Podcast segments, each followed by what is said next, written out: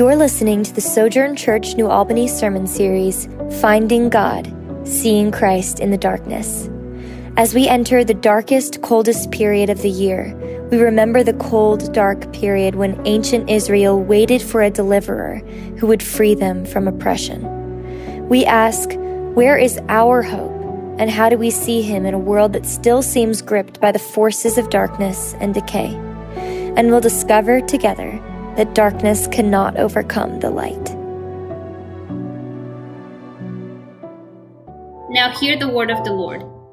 Then the Lord came down in the cloud and stood there with him and proclaimed his name, the Lord. And he passed in front of Moses, proclaiming, The Lord, the Lord, the compassionate and gracious God, slow to anger, abounding in love and faithfulness, maintaining love to thousands, and forgiving wickedness, rebellion, and sin Yet he does not leave the guilty unpunished. He punishes the children and their children for their sin of the parents to the third and fourth generation.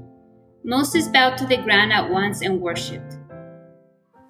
This is the word of the Lord. You may be seated. Well, good morning, Sojourn. Peace be with you. It is good to see you guys. Welcome. My name is Jonah, and I'm one of the pastors here. Thanks for joining with us. Uh, every Advent, it's our tradition. We raise money on top of our regular giving to go to an organization, a person, a cause uh, to help. And if you were here last week, um, you heard what we're doing with our year end giving. We're giving to Hope Southern Indiana and the Homeless Coalition of Southern Indiana. These are organizations that are paying particular attention to folks who've been hit hardest by the COVID 19 pandemic. And that's either their own battle with the virus or the circumstances around that with jobs, with housing, with all that stuff. So if you want to participate in that, every penny of that is going to go out. Just in, if you write a check, we've got boxes in the front, in the back, in the memo line, just put year end giving in it. Or if you give online, there'll be a pull down menu where you can select year end so been very encouraged by what's come in so far, and we really hope to be a Christmas blessing to them. So hopefully you guys can participate. Uh, this is our third week in Advent in the series we've called Finding God. And it's how, how in this journey through darkness, through isolation, through loneliness, times of questions and wondering, how can we find God? Where is He? Uh, the first week, we looked at the story of Jacob at Bethel. And this, in essence, answered the question, where is God? You want to find God, you have to know where he is. And Jacob at Bethel answers that question by telling us he's right here. We have to look for a God who is with us. Last Sunday, we looked at Moses and the story of the burning bush to answer the question well, who is God? If we know where he is, who is he? What's his name?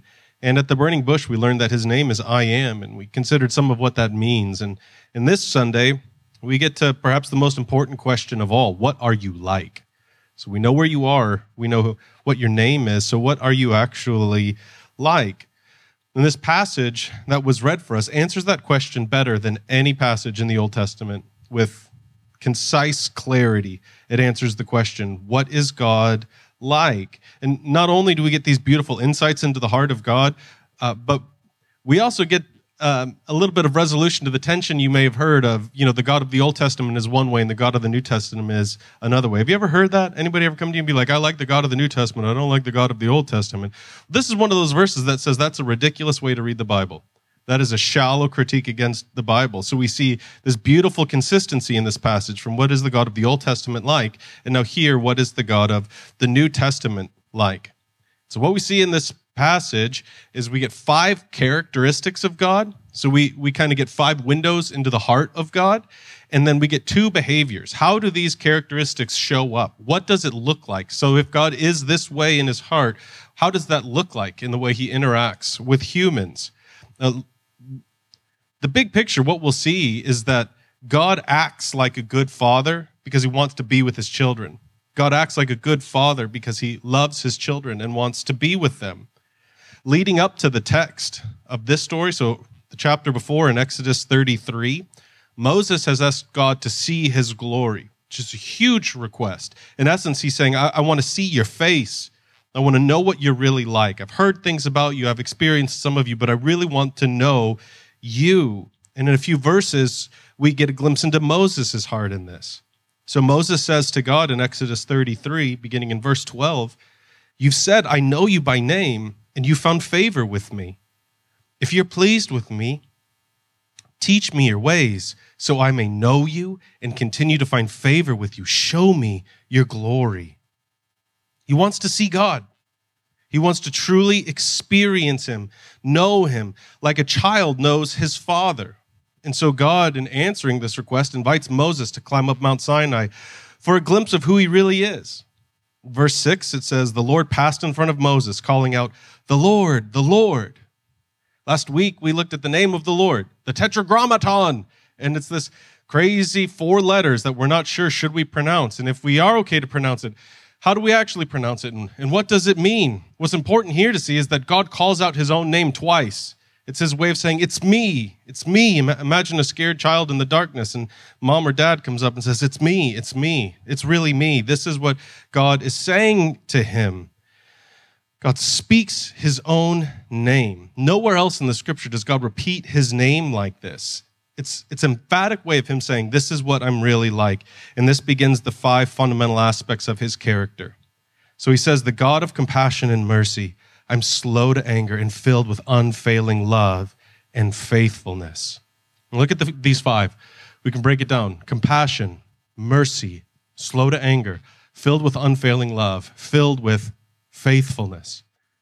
So Moses is saying, Show me what you're really like. Show me who you really are. And this is the way that God chooses to say, This is what I'm really like. And this is coming right on the heels of Israel abandoning God. They in response, while Moses is up getting the Ten Commandments, they're down there at the bottom of the mountain building a golden calf and worshiping it. They wanted a God they could hold and touch and control. And even in light of that, this is how God answers the question What are you really like? He's compassionate, which means God understands and empathizes with you. He understands how difficult life is for us. He understands our inconsistencies. He understands our inner contradictions, and He is compassionate. He's merciful, which means he deals with us based on his love, not based on our merit. Um, in, in other words, God's actions are driven by his mercy. So he behaves towards us based out of his own love and mercy, not based on our actions. God gives and gives and gives. He's slow to anger. Um, you could think of this as patient, or a word I've learned a couple years ago that's been incredibly helpful to me. God is non reactive. Uh, and if you're not familiar with that term, you all know what it means already. What is a reactive person like? It's someone who responds way disproportionately to what happened to them. You could think of it as a person with an open wound. And have you, have you ever had a cut on your arm or an infection? And even the slightest touch, you recoil as if it hurts way more than that kind of touch should. A reactive person is the kind of person that has a 10 out of 10 reaction to a 1 out of 10 interaction. They way overreact. They fly off the handle. They're a loose cannon. And God is saying, hey, listen, I'm not impulsive. I'm not reactive. I remain calm. I'm slow. I'm steady. The last two, filled with unfailing love, filled with faithfulness, great, abounding in love. No one else in Scripture is described this way. These attributes are exclusive to God. He is overflowing with love steadfast faithfulness. He will not leave you. His love for you is passionate and continuous. This is what God is like. If you want to know what is God like, or if you're prone to forget what God is like, this is a verse to come back to. It is one of the most succinct, clearest answers to the question what is the God of the Bible like? He's compassionate, he's gracious, merciful, slow to anger, abounding in love and faithfulness. So, whenever we forget, whenever we're confused, this is the answer with simplicity, with clarity. This is what God is like. And what comes after this are two examples or two ways these characteristics of God show up in the way he interacts with us. So, in verse 7, he says, I lavish unfailing love to a thousand generations. I forgive iniquity, rebellion, and sin. This is from a different translation because it gets to it a little bit clearer than the one that we had read for us. Lavish is a word that I don't hear much, and it's one that we should bring back. Anybody used lavish in the regular vocabulary in the last week? Anybody? Yeah, probably not. Let me define it for you. It's it's a wonderful word that you almost feel like you could taste it once you learn what it really means. Lavish means sumptuously rich.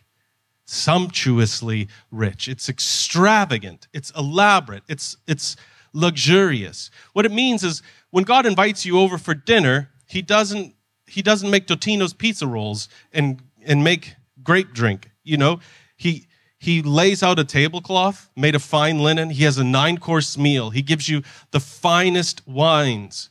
So when you think about familiar verses like God rejoices over you with singing while you sleep, you have to get out of your mind the picture of a father tiptoeing in and whispering soft songs to you. When God shows you his love, he brings out a full symphony. He's singing with a grand orchestra over you. He is over the top and extravagant in the way he shows love to you. He is sumptuously rich and he extends this love to a thousand generations. It's almost a made up number. It's, it's unending, thousands of generations, forgiving sin and rebellion.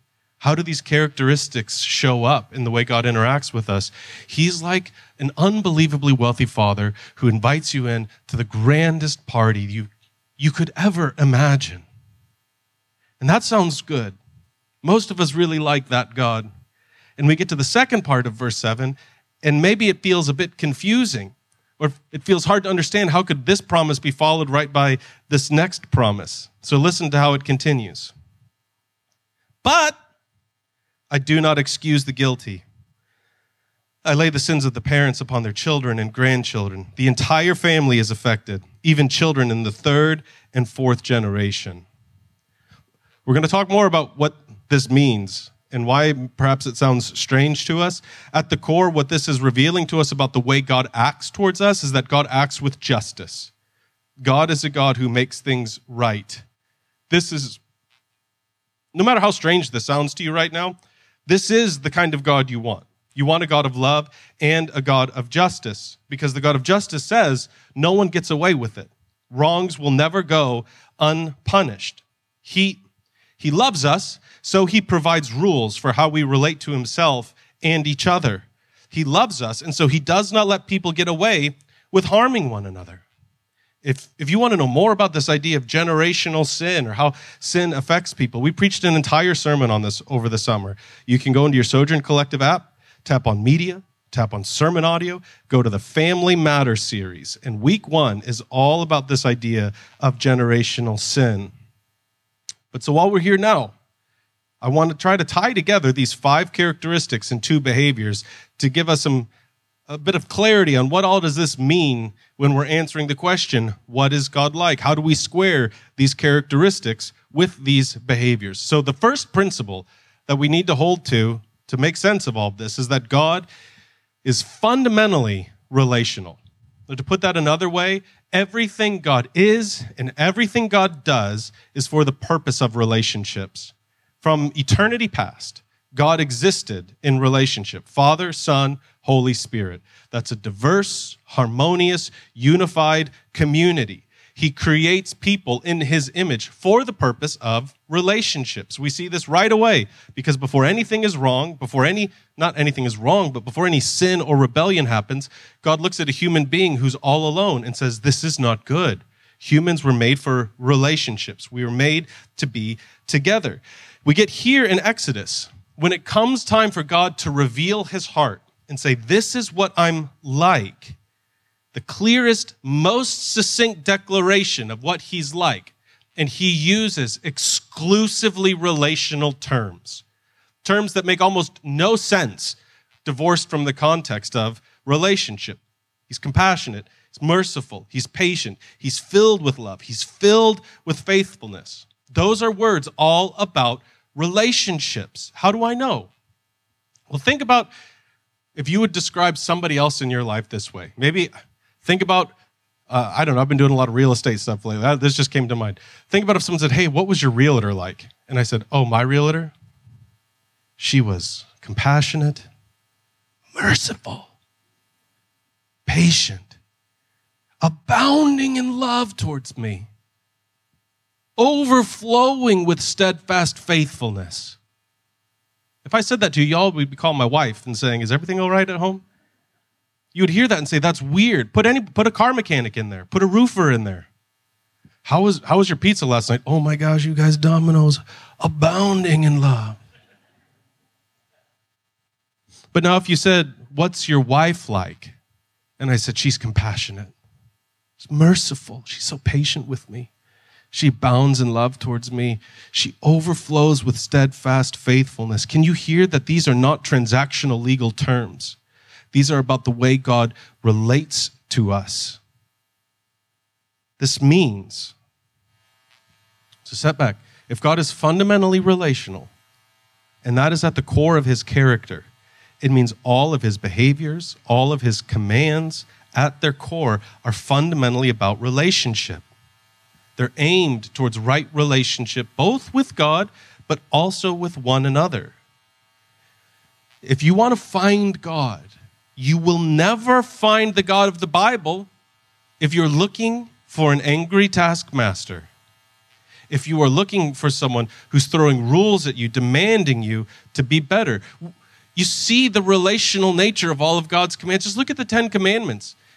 Does God say, don't lie? Because he just felt like punishing people who lied. You've heard me say this a lot over the years if you've been coming here. You cannot be in relationship with a liar. You cannot be in a relationship with someone who cannot be trusted. And so God sets up guardrails so that we would learn how to trust one another. You cannot be in a relationship with someone who constantly cheats on you or steals from you or wants something more than what they have. All of God's commands are aimed towards right relationship. If you're if you're looking for an angry boss or a disappointed dad, you will not find the God of the Bible. If you want to find the true God, you must look for a father who wants to know you and love you. Look for a father whose love is sumptuously rich poured out for thousands of generations. One of the simplest ways we do that is to receive God's commands as invitations towards life and right relationship. So, the first principle that ties all of these characteristics and behaviors together is the reality that God, at his core, is about relationships. He's fundamentally relational, which means if God is fundamentally relational and everything that he's made is about relationships, the second principle we have to see is that sin is fundamentally relational. Meaning, the problem with sin is what it does to relationships. Are there legal aspects to it? Absolutely. Can you find yourself in jail for certain sins? Absolutely. But the message of the scriptures is to see how sin affects the way you relate to God and the way you relate to one another. Now, many throughout history, you know, I'm not the first person to say things like God wants a relationship with you or to talk about God being loving. The, the problem is we want God to be like that golden calf where he makes perfect sense, where we can hold him and control him, and we want him to only be one way. And so scriptures describe God almost like a, a multifaceted jewel, but we don't like that. So we want to just hold on to one thing and we abandoned everything else. Any teaching that makes God confusing or doesn't seem to fit with whatever message we want or we like the best. And so we throw everything out. And I see that all the time here in southern Indiana.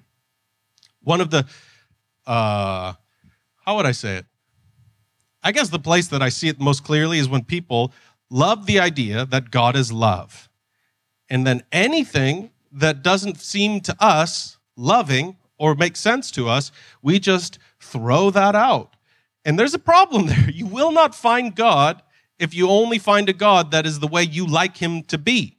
If you believe that there is a God who's spoken to nothing and made everything that is, and he holds the whole universe together every moment of every day, you have to be open to the possibility that he would be slightly confusing to you a God that can speak through a fire that doesn't burn a bush. He is like us in some ways, and he is not like us in other ways. And we do great violence to the person of God in the scriptures when we try to make God only this or only that. And so a lot of folks like the first half of Exodus 34 7 that talks about his lavish love to thousands of generations.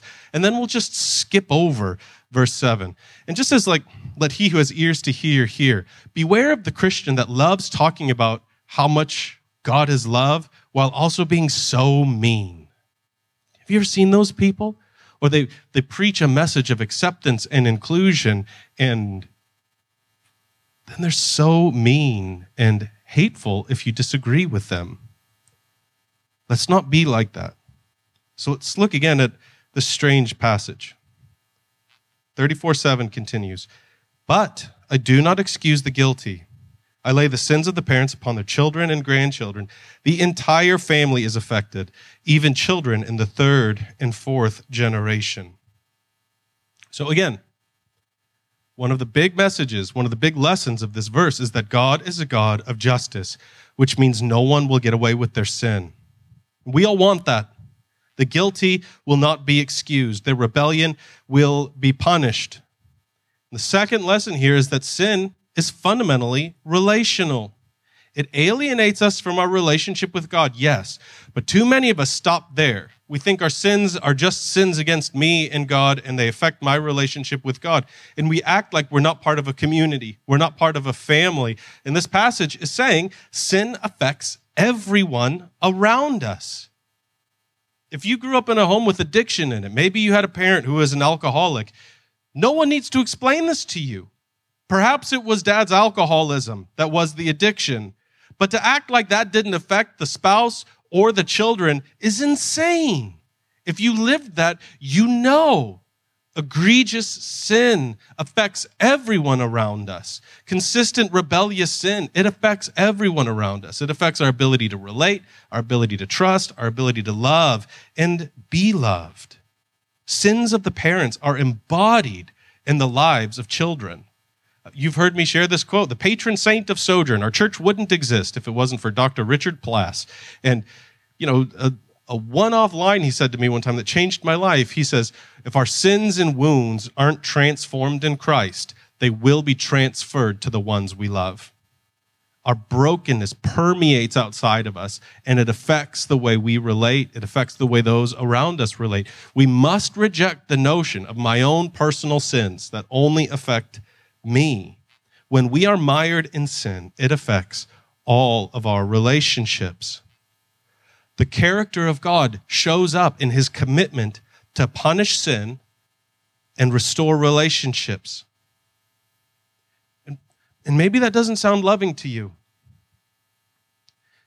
How do we square this God of love and this God of justice? If you go home and, and put your Bible on your lap and you read Exodus 34, you'll see these promises come right on top of each other. I will forgive sins, I will extend lavish love, but I won't let anybody get away with it. But I will not excuse the guilty. How do we hold these together? How can God both promise forgiveness and everlasting love and promise the guilty will not go unpunished? But Here's one of the best Bible reading tips I can ever give you if you're crazy enough to try to read the Bible. If there's something in the Old Testament that is hard for you to wrap your mind around or seems confusing, look to the person of Christ and see if he can help it make any sense. The third principle we need to hold all of this together is that the plan of God is fulfilled in Christ. You want to know what God is like and how he interacts? It is revealed most clearly in the person of Jesus Christ. So, first, there's a note of grace here. There's grace running throughout the entire Old Testament. Well, where's the grace in this? So let's do some crowd participation. 1145 on a Sunday. Is it hot in here or am I like having a panic attack? Whew, I feel like I'm having a panic attack up here. Uh, my mic busted in the first Sunday, the first sermon again, and now I'm hot and might have to take this sweater off. Okay. So, how many generations does God's lavish love extend to according to this text? Thousands. I don't know how many people is. That's a lot of people. Okay. So, the, the love of God, his lavish, extravagant forgiveness goes to thousands of generations. How many generations do the sins of the guilty get passed down to? Three or four. So, if, if you imagine each one of those promises as a trumpet blast, Deacon Schaefer getting the air conditioning on, my man. All right. Okay. So over here, you've got the trumpet blowing for the lavish love of God. And over here, you have the trumpet blowing of God not letting the guilty get away with it. Which one of those trumpets is blowing louder? Love. How can you say that? Well, what's greater, three or four or thousands? You can have three or four dollars, or you can have thousands of dollars. Clearly, the note of grace is far stronger, far stronger than the note of condemnation. By far, the louder note in this passage is the love of God and his desire for relationships, which doesn't mean we excuse the word about judgment or condemnation, but we have to see the grace there. And the grace will come and be fulfilled. We get a clear picture of it in the person of Jesus Christ. The fulfillment of God's character and behaviors comes generations later in Christ, where we understand how he can hold these two together. I'll give you one clear verse about it. 2 Corinthians 5. God made Christ, who never sinned, to be the offering for our sin so that we could be made right with God through Christ.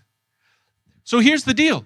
No one gets away with sin because the full punishment for sin has been meted out on Christ. God kept every account of every wrong, every act of rebellion and sin. And then Christ willingly laid his life down to bear the punishment for that, to live as an offering for those sins. And God or in Christ, God keeps his promise that he will not excuse the guilty. Sin will be punished. And just as a little bit of self awareness, have you ever noticed how much we want a, a, God of grace and love for us and a God of judgment and condemnation for them? Because in some ways that's understandable because they're the ones that hurt us. They're the ones that did this thing. But we fall into this temptation of thinking that all of the bad guys in the universe are out there we fall into this temptation of thinking the bad guy in my life is someone out there, and we really wrestle to see that we are so often the bad guy in our own life. So the gospel of Christ comes and says, Listen, you are the bad guy, but you are more loved than you could possibly imagine. You want a God who is perfectly loving and perfectly just. And the only way for these realities to live together is in the cross of Christ. We must learn to love a God of justice because it means that all will be made right. It means God takes sin very seriously. It means that God sees what we're going through. He came near and entered into it, and He has handled sin in the cross and empty tomb of Christ. So we can be confident both that we are wildly loved and God is profoundly just. So, what is God like? He's a good dad who wants to show love to his children. I know this is confusing. I know when we get practical in how this matters in our day to day life, this gets very difficult. I know this won't always make sense to us, but the Lord has declared this is who He is. And in Christ, we know it's true, which means in any and all circumstances, God is wooing us into deeper fellowship with Himself and each other. If everything happens for the purpose of relationships, Romans 8 puts it really clearly. Maybe this will help you understand a strange verse in the Bible. Paul in Romans 8 says, We know that God causes everything to work together for the good of those who love God and are called according to his purpose for them. Which means, in whatever circumstance we are facing, we can either fight it and demand it change or wish for all the ways it should be different or if they were different, or we can open ourselves up to the possibility that even in this, even in these circumstances, God is doing something to help me relate to him and other people in a new in a more beautiful way. So, I'll try to be very practical here at the end. Uh, as we journey through a lonely, isolated Advent, try to begin regularly asking the question God, how are you inviting me into deeper fellowship with you right now? Right now. How are you inviting me to experience you in a new way right now? One of I wouldn't call it a phenomenon. At first, I thought something was wrong with our church because we kept hearing people who were angry and hurt with the pastors because they were feeling disconnected. And I was like, what's wrong with our church? We've been talking about relationships for a long, long time. And then I started talking to pastors all over the country. We have a church planting network called Harbor Network that we started to start churches all over the country. And There is not one church I found in the country where the pastor hasn't said, people are feeling really disconnected. People are feeling really lonely and really isolated. And that is profoundly sad.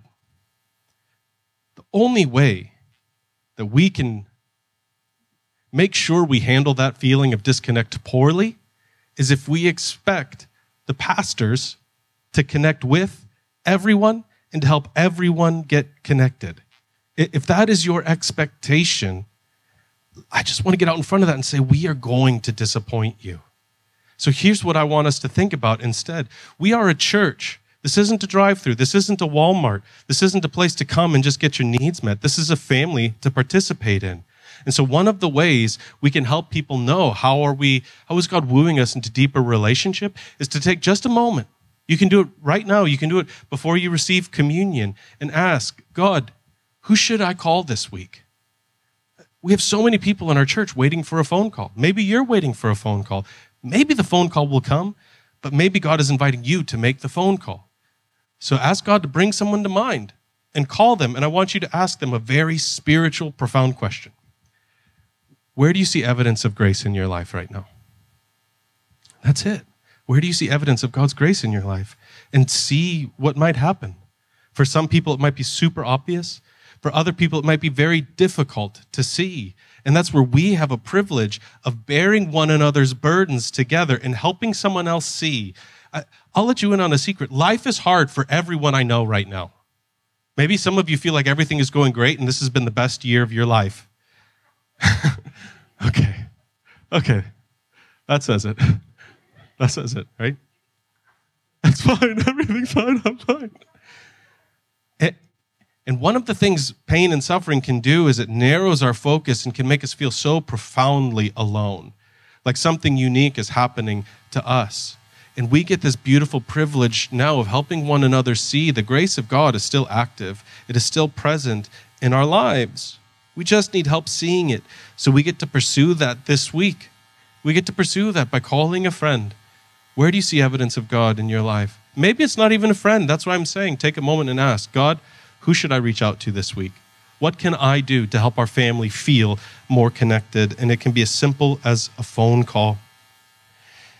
And this is one of the great reasons that you guys are here whether you come in person on Sundays or you watch online, because when we gather as the church, whether in person or virtually, we have the opportunity to ground ourselves again in the lavish, luxurious love of God, to be rooted and centered there, to come to the table of Christ and rejoice in the place where God's justice and his mercy meet. Because no matter how hard your life is, or how many struggles you're facing right now, we gather every Sunday to receive the clearest picture of God's luxurious, abundant love by remembering what Christ has done for us. And so we call our minds to the night Jesus was betrayed. He took a loaf of bread, he thanked God for it, and blessed it. He said, This is my body, which is given for you. Eat this and remember what I've done for you. When the meal was over, he took a cup of wine, and in the same way, he said, This is the cup of your new relationship with God, sealed with the shedding of my blood. Drink this and remember what I've done for you. So I invite you to take your cup. Thank you for listening. Keep in touch with Sojourn New Albany on Facebook or download the free Sojourn Collective app for iPhone or Android where you can see our full library of sermon series audio and video, discussion questions, event calendar, ministries, and much more.